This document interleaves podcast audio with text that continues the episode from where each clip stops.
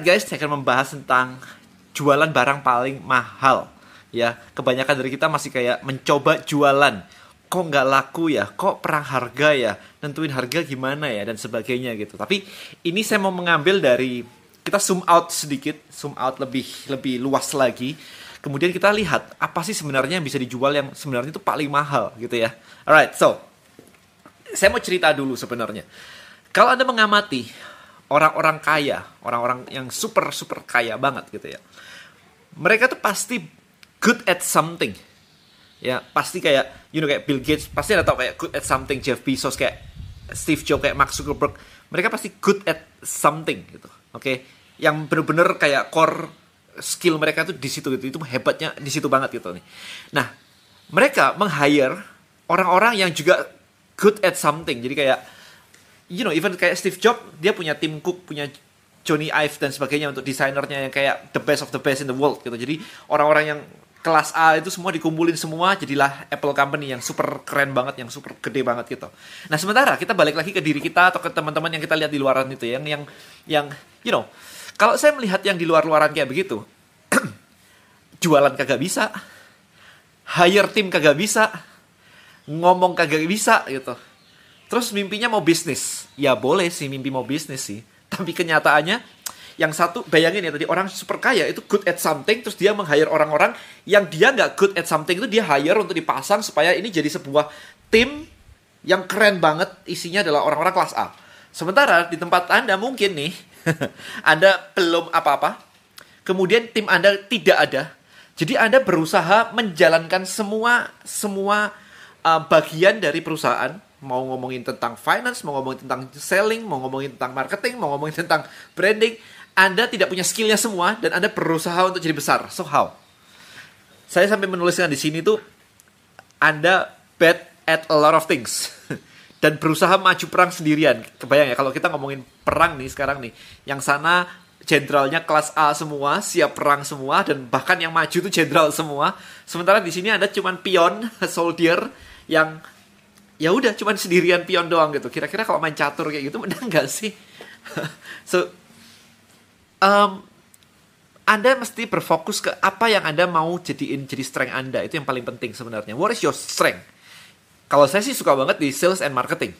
Lain dari itu saya saya nggak bisa. Ya paham dikit-dikit lah ya ngurusin kayak finance, baca finance, um, pajak itu ngomong bisa lah ya ngomong sama tim gitu bisa lah. Tapi saya punya tim di situ, tim yang memang jagonya di pajak, tim yang jagonya di finance, saya punya konsultan semuanya di situ. Ya jadi ini saya nggak mau ngomong tentang saya masih pemula dan sebagainya itu di luar diskusi kali ini. Oke, saya pengen memberikan gambaran luas dulu di sini bukan tentang anda pemula nggak kuat bayarin orang dan sebagainya. Itu bukan topik hari ini. Alright, so Kalau Anda perhatikan, orang-orang kaya tadi, itu mereka membangun yang namanya company. Mereka nggak fokus ke jualan. Mereka membangun company. Apakah orang-orang kaya itu jualan produknya gitu? Enggak. Ini perhatikan baik-baik. Mereka udah nggak nawarin lagi produknya. They build a company. A company means a group of people. Bukan I'm alone doing everything I can ya bukan saya sendirian melakukan semuanya yang saya bisa pada level di mana sak semuanya di mana jelek semuanya gitu jualan kagak bisa ngomong kagak bisa ngebangun tim kagak bisa ngerekrut orang bingung ngomong apa ya kan? Bikin sistem katanya ditipu teman. You sucks at everything kalau anda kayak begitu. Literally kayak begitu. So they built a company a group of good people dijadiin satu gitu. Alright? Jadi saya pelan-pelan di sini supaya anda nangkep idenya gitu ya. Kita nggak ngomongin jualan kita nggak ngomongin detail yang kecil-kecil kita ngomongin yang gede. So mereka membangun company seperti itu sementara anda berusaha membangun perusahaan membangun usaha membangun bisnis sendirian semuanya. Well ya sekarang kita mulai bisa melihat kan oke berikutnya. Bayangin aja nih kalau anda memiliki sebuah sebuah um, produk gitu ya yang bisa menghasilkan uang gitu. Anda kasih produk ini kayak Uh, black box gitu ya kayak kotak hitam gitu ya. Terus kayak anda kasih uang misalkan anda masukin uang di sini let's say 100 ribu gitu. Dalam sebulan dia keluar satu juta gitu. Anda mau jual berapa? Kotak kayak begini. Harga kotak ini berapa? Let's say anda anda bisa kayak begitu keren banget ya. Dikasih 100 ribu dalam sebulan dia jadi sejuta. Ini ini gambaran biar gampang hitungnya aja gitu. Kalau anda kasih 200 ribu dia keluar 2 juta. Gokil ya. Jadi naiknya 10 kali gitu. Kalau anda kasih satu miliar di sini dia muncul di sini 10 miliar. Nah, jadi black box ini kira-kira harganya berapa? Wah ini kalau saya punya black box kayak gini, ya sebisa mungkin saya akan beli itu gitu kan. Sebisa mungkin orang-orang yang punya duit akan membeli itu harga berapapun dia akan beli kalau dia punya uang. Iya kan, literally karena begitu dia punya mesin itu, dia kasih duit satu miliar jadi 2 miliar, jadi 10 miliar bahkan gitu. Ya kenapa enggak? Nah, sekarang black box itulah yang namanya adalah sebuah company. Black box ini adalah sebuah perusahaan di mana Anda kasih modal, habis itu udah dia jalan gitu.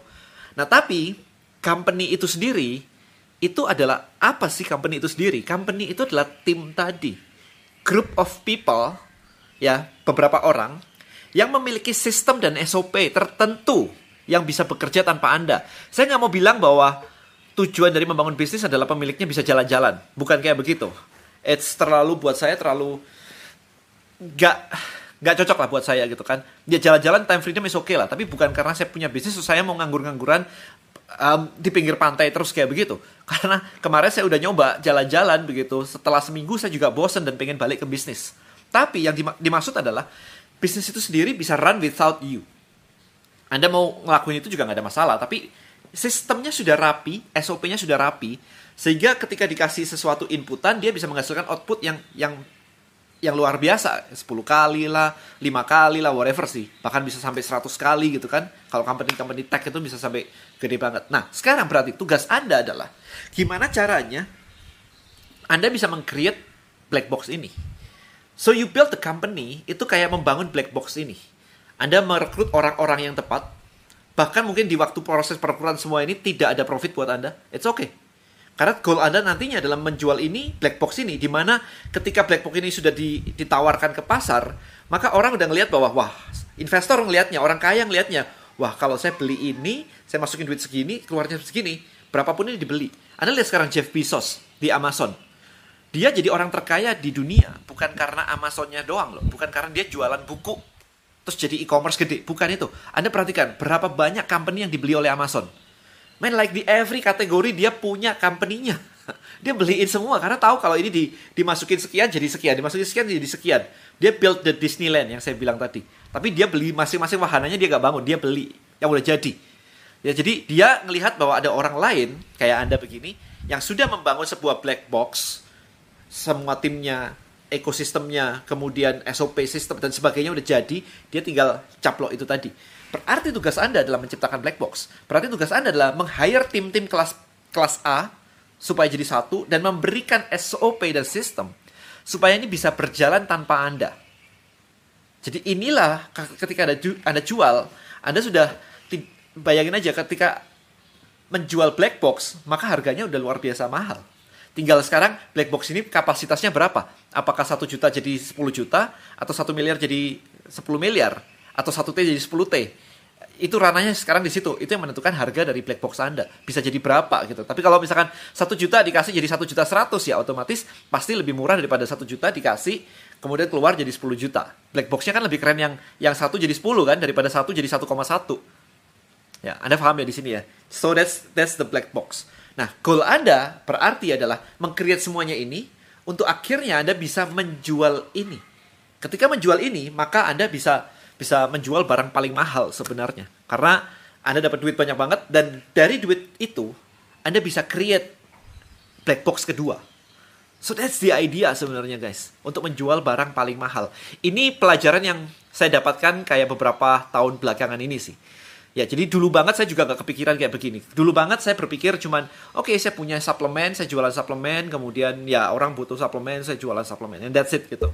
Tapi per hari ini saya mulai berpikir, oke okay, nanti apakah mungkin company saya saya akan exit saya akan jual kayak begitu ke depannya gitu well yes jawabannya adalah yes mungkin aja gitu tapi it's not now karena saya lagi ngebangun itu karena kalau misalkan lagi dibangun 100 ribu jadi let's say 200 ribu oke okay, that's still good gitu kan. Tapi begitu dikasih satu juta dia masih masih goyang gitu masih belum bisa. Jadi black boxnya belum bagus banget.